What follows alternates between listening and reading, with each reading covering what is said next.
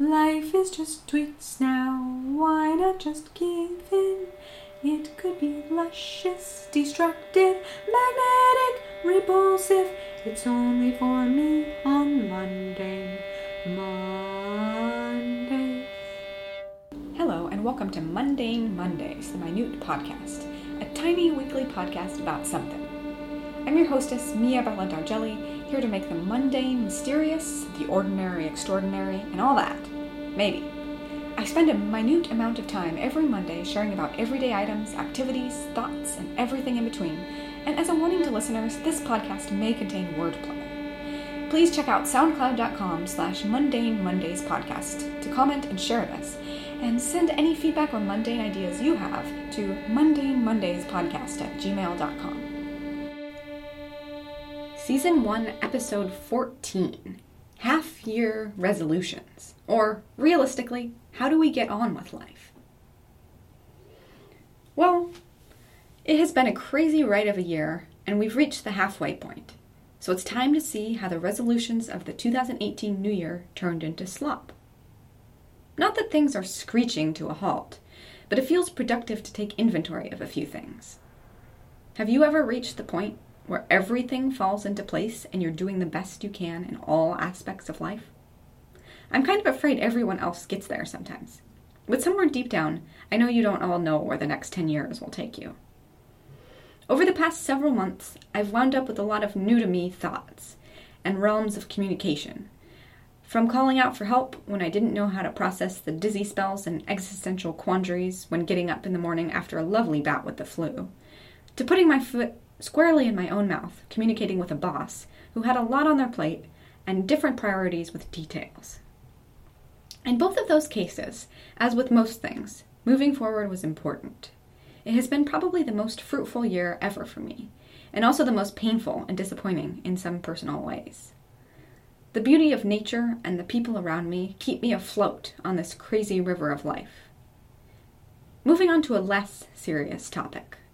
I never wrote it down, but a big resolution for me into the new year was to eat more vegetables.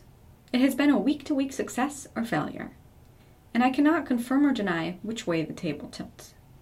Right now, I am cooking all kinds of vegetables, and they aren't even in frozen pot stickers. Some say goals have to be broken down, giving us a clear path. I say pile it on, wait till you break, and then pick up the pieces. Seems like some little brain creature is changing it up, though. I'm planning all kinds of time for a better life in the next few months, after what has ended up being a very trying half year. Of course, it helps to blab for this podcast thingy every week, but talking to other human beings face to face has no match. We learn and grow from connections and thoughtfulness, not so much from being stuck in a groove year after year. Back to resolutions. I haven't succeeded every year, so at some point I thought I'd better try some different planning. I tried planning in the vein of a super detailed passion planner and spent way too much time writing things down. With all the driving and practice and being around people every day, I couldn't figure out a way for it to be useful to write everything down. But I do find the use in being practical with leaving time for day to day tasks because no one can do or care about everything. Perfectionists, over the years, sometimes find it takes a toll to self critique determination and success constantly. Stress often comes from internal sources, a sort of self judgment based on how we perceive ourselves. After a conversation and cooking date with my good friend, I realized it's definitely a common musician trait to be like that, to be harder on ourselves than we would ever be on someone else. She suggested writing down critical thoughts throughout the day and then coming back to them and responding like talking to a friend. One thing I wrote down was, I feel stuck in this music bubble. It stems from my regular feelings that I've landed in a time of too much busy. I'll plan and give myself a couple days off, then it'll be hectic for weeks. And I'm slowly realizing this doesn't work for me. No matter how varied my musical situation is, I haven't had time in years for crafts and creativity outside my immediate gigs. It is sinking in that these things are important to me. So here goes with my half year resolutions. Number one, finish the scarf with a leaf pattern I started knitting more than five years ago. Number two, Compose around a 10 minute trio for the Slate Ensemble by October. Number three, learn one piece of music by ear every month. And number four, run two times per week. And we'll see from there. A big question for me is how do we find strength without needing constant external praise? Maybe that's why vices are so negative in my mind, since determination and focus seems very internal and I see a lot of people trying to find it from the outside or numbing themselves, whether it be with alcohol, phones, unchanging mindsets, or countless other things.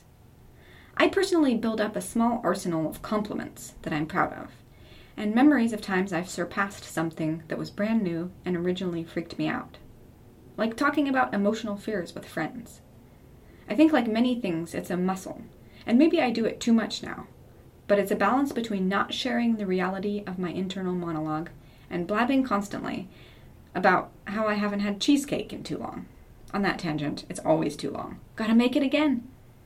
And yeah, we're all our own centers of the universe, but no matter how much I love alone time, I never feel compelled or complete when wrapped up in just my own head for days.